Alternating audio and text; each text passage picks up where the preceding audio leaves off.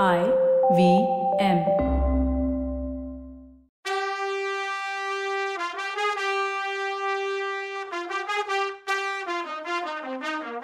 வணக்கம்.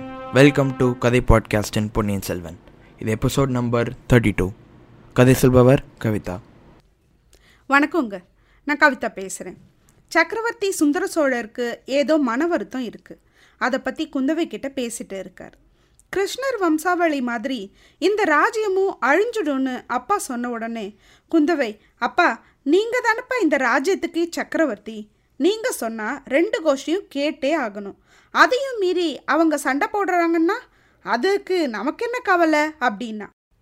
அம்மா குந்தவை கடந்த நூறு வருஷமாக இந்த ரெண்டு கோஷ்டியும் சோழ சாம்ராஜ்யம் பெருசாக ஆகிறதுக்கு எவ்வளோ செஞ்சுருக்காங்க தெரியுமா? அவங்களாம் அழிஞ்சு அதோட சேர்ந்து நம்ம நாடும் அழிஞ்சிடும் அப்படின்னார். உடனே குந்தவை அப்பா இதில் ஒரு கோஷ்டி உங்களுக்கு எதிராக சதி செய்யுதுன்னு தெரிஞ்சா என்ன ஆகும்னு கேட்டா. சதியா? என்ன சொல்கிற எனக்கு புரியலைன்னார். குந்தவை அப்பா உங்ககிட்ட உண்மையாக நடக்கிற சில பேர் உங்களுக்கு எதிராக நிறைய வேலை பார்க்குறாங்க. உங்கள் பசங்களுக்கு அடுத்த வாரிசு பட்டம் இல்லாமல் பண்ணணும்னு நினைக்கிறாங்க அப்படின்னா. சுந்தர சோழர் உடனே யாரு?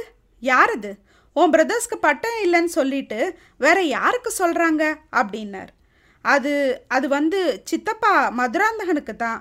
நீங்கள் உடம்பு சரியில்லாமல் இருக்கும்போது இந்த வேலையை பார்க்குறாங்கன்னா உடனே என்ன நினச்சாரோ சுந்தர சோழர்.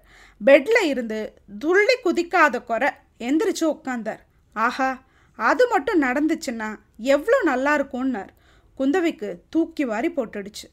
என்னப்பா என்ன பேசுகிறீங்க உங்களுக்கே புரியுதா நீங்கள் என்ன பேசுகிறீங்கன்னு நீங்கள் பெத்த பிள்ளைங்களுக்கு நீங்களே எதிரி ஆவீங்களான்னு கேட்டா. உடனே அவர் இல்லைம்மா நான் என் பசங்களுக்கு நல்லது செய்யணும்னு தான் நினைக்கிறேன். இந்த சாபக்கேடு பிடிச்ச நாடு அவங்களுக்கு வேண்டான்னார். இந்த மதுராந்தகன் மட்டும் இதுக்கு அக்செப்ட் பண்ணால் போதும்னார் உடனே குந்தவை சொன்னா அதுக்கு என்னப்பா? ஜோரா எஸ்ன்னு சொல்லுவார் சித்தப்பா.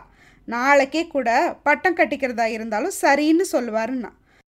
ஆமாப்பா இதை சொல்லி யுவராஜ பட்டத்தில் இருக்க என் அண்ணன்கிட்ட பெர்மிஷன் வாங்க வேணாமான்னு கேட்டா. ஆமாம்மா உன் அண்ணன்கிட்ட கேட்கணும் உன் பெரிய பாட்டிக்கிட்டையும் கேட்கணுன்னார் ம் ம் பிள்ளைக்கு அடுத்த வாரிசு பட்டோன்னா வேணான்னா சொல்லுவாங்க பாட்டி அப்படின்னா. உடனே அவர் இல்லைம்மா உன் பெரிய பாட்டியை பற்றி உனக்கு தெரியல. பாட்டியோட இத்தனை நாள் இருந்திருக்க. நீ சரியாகவே அவங்கள புரிஞ்சுக்கலையே. உன் பாட்டி கம்பல் பண்ணதுனால தான் நானே அன்னைக்கு முடிசூட்டிக்கிட்டேன். ஆதித்தனுக்கும் இளவரசு பட்டம் கட்டினேன். ஒன்று பண்ணு குந்தவை. உன் பெரிய பாட்டிக்கு உன் மேலே ரொம்ப பாசம். அவங்கள எப்படியாவது மதுராந்தகனுக்கு பட்டம் கட்ட சம்மதிக்க வையினார். குந்தவைக்கான ஷாக்கு மேலே ஷாக்கு. கடைசியாக ஒன்று சொன்னார். எவ்வளோ சீக்கிரம் முடியுமோ காஞ்சிபுரத்துக்கு போய் உன் அண்ணனை மட்டும் இதுக்கு சம்மதிக்க வச்சுடு. இந்த சாபக்கேடு பிடிச்ச நாடு நமக்கு வேண்டவே வேண்டாம். அதுக்கப்புறம் நாம் நிம்மதியாக இருக்கலாம் அப்படின்னார். குந்தவை டென்ஷன் ஆயிட்டா. சும்மா சாபம் சாபம்னு சொல்லாதீங்கப்பா. அப்படி என்ன சாபம் வந்துச்சு நம்ம நாட்டுக்கு? எனக்கு இப்போவே சொல்லுங்க அப்படின்னா. அம்மாடி எனக்கு அப்பப்போ பூர்வ ஜென்ம ஞாபகம் வருது. அதை பார்த்த எல்லாரும் உங்கள் அம்மா உட்பட எனக்கு ஏதோ சித்த பிரம்ம பிடிச்சிருக்குன்னு நினச்சிக்கிட்டு டாக்டரை கூட்டிகிட்டு வராங்க. இதில் ஹைலைட்டாக சில பேர் மந்திரிக்கிறவரை வேற கூட்டிகிட்டு வராங்க. நீ அந்த கூட்டத்தில் ஒருத்தி இல்லைன்னு எனக்கு தெரியும். ஆனால் இந்த கதையை கேட்டுட்டு நீ சிரிக்கக்கூடாதுன்னு சொன்னார். குந்தவை உடனே அப்பா உங்கள் மனசு சித்தபிரம்ம பிடிச்சிருக்குன்னு சொன்னதை கேட்டு எவ்வளோ துடிச்சிருக்கும். நீங்கள் சொல்லுங்கப்பா நான் கேட்குறேன்னா உடனே சுந்தர சோழர் அதனால தான் இந்த கதையை உன்கிட்ட சொல்கிறேன்னார் அவர் கதையை ஆரம்பித்தார் மூணு புறமும் கடலும் ஒரு பக்கம் மலையும் சூழ்ந்த இடம் தீபகற்போன்னு சொல்லுவோம். நாலு பக்கம் கடல் சூழ்ந்த இடம்னா அது தீவு. நம்ம கதை நடக்கிற இடம் அழகான தீவு. எங்கே பார்த்தாலும் ஒரே பசுமை. நிறைய மரமும் புதருமா மண்டி கிடந்தது. அந்த தீவோட அழகான கடற்கரையில் ஒரு வாலிபன் யங் மேன் நின்றுட்டு இருந்தான். கொஞ்ச தூரத்தில் ஒரு கப்பல் போயிட்டு இருந்தது. போயிட்டு இருந்த அந்த கப்பலையே உத்து பார்த்துட்டு இருந்தான். அது போனப்புறம் அப்பா தப்பிச்சோம் பொழைச்சோன்னா அவன் எந்த நாட்டோடையோ ராஜகுமாரனாக தான் இருக்கணும். பார்க்குறதுக்கு அழகாக இருந்தான். அவனுக்கு ராஜ்யம் ஆள்றதுக்கு கிடையாது. அவனோட அப்பாவுக்கு முன்னாடி பிறந்த ரெண்டு பிரதர்ஸ் இருந்தாங்க. இவனுக்கு ஆள்றதுக்கு நாடு கிடைக்காதுங்கிறதுல இவன் உறுதியாக இருந்தான். இவன் நாட்டோட கடற்படை எங்கெங்கே போகுதோ அங்கெல்லாம் போனான். சின்ன படைக்கு அவன் தலைவனாக இருந்தான். அந்த போரில் அவன் கண்ணா பின்னான்னு தோத்துட்டான். ஆல்மோஸ்ட் அவன் கூட வந்த எல்லாருமே செத்துட்டாங்க. இவனுக்கு எதுவுமே ஆகலை. உயிர் தப்பிச்சவங்க அந்த துறைமுகத்துக்கு வந்து சேர்ந்தாங்க. எல்லாரும் திரும்பி அவங்க நாட்டுக்கு போக ரெடி ஆனாங்க. ஆனால் இவனுக்கு மட்டும் போகவே பிடிக்கல.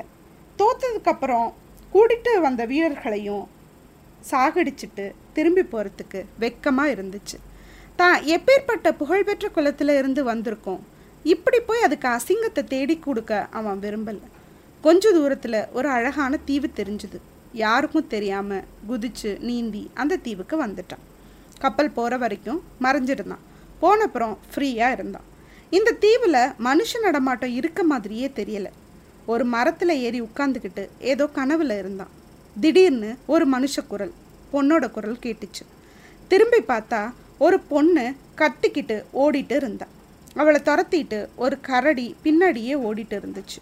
அவனுக்கு நிலைமை புரிஞ்சுது. வச்சிருந்த வேலை எடுத்துக்கிட்டு கொஞ்ச தூரம் ஓடி குறி பார்த்து ஈட்டியை விட்டெறிஞ்சான். அது கரடி மேலே குத்தி கீழே விழுந்துச்சு. இப்போ கரடியோட ஃபுல் அட்டென்ஷனும் இவன் மேலே திரும்பிச்சு.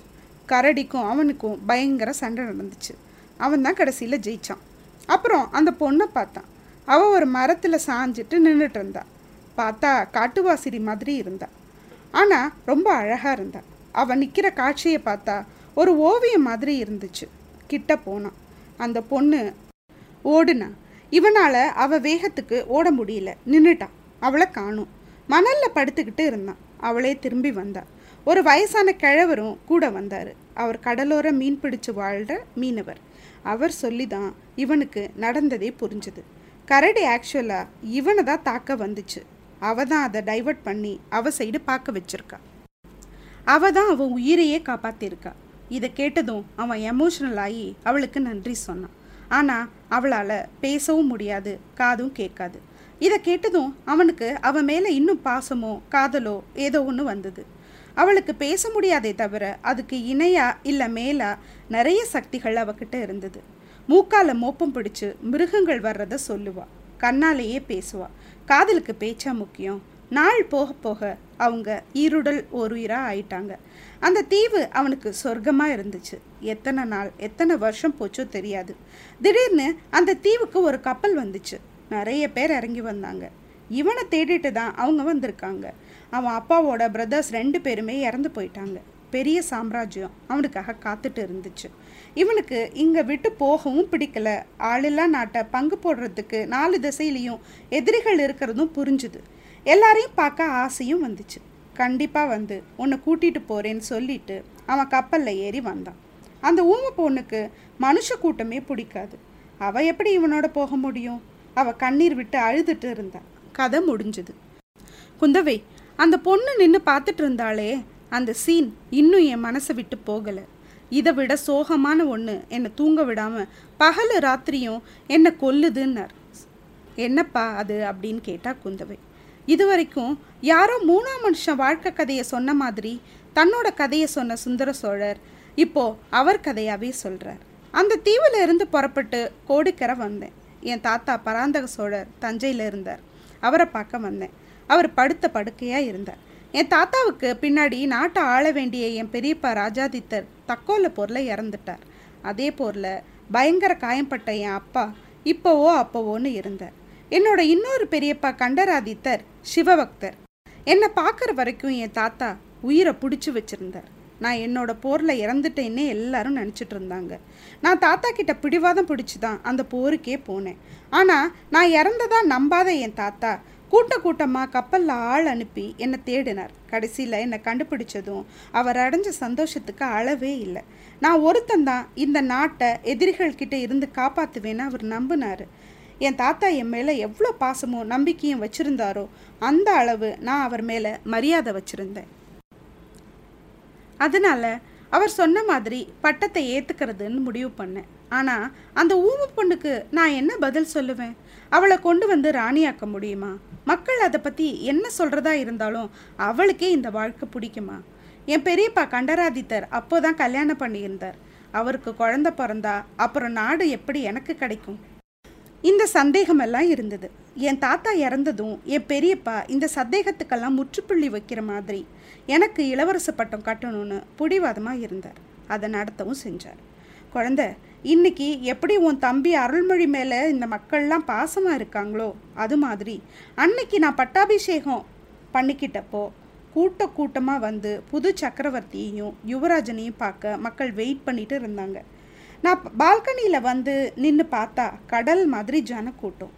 இவ்வளோ மக்களை விட ஒரு ஊமை பொண்ணை நமக்கு முக்கியமா அப்படின்னு அந்த ஜனக்கூட்டத்தை பார்த்துட்டே இருந்தேன். ஆனால் ஒரு முகம் அந்த கூட்டத்தில் ஒரே முகம் மட்டும்தான் எனக்கு தெரிஞ்சது.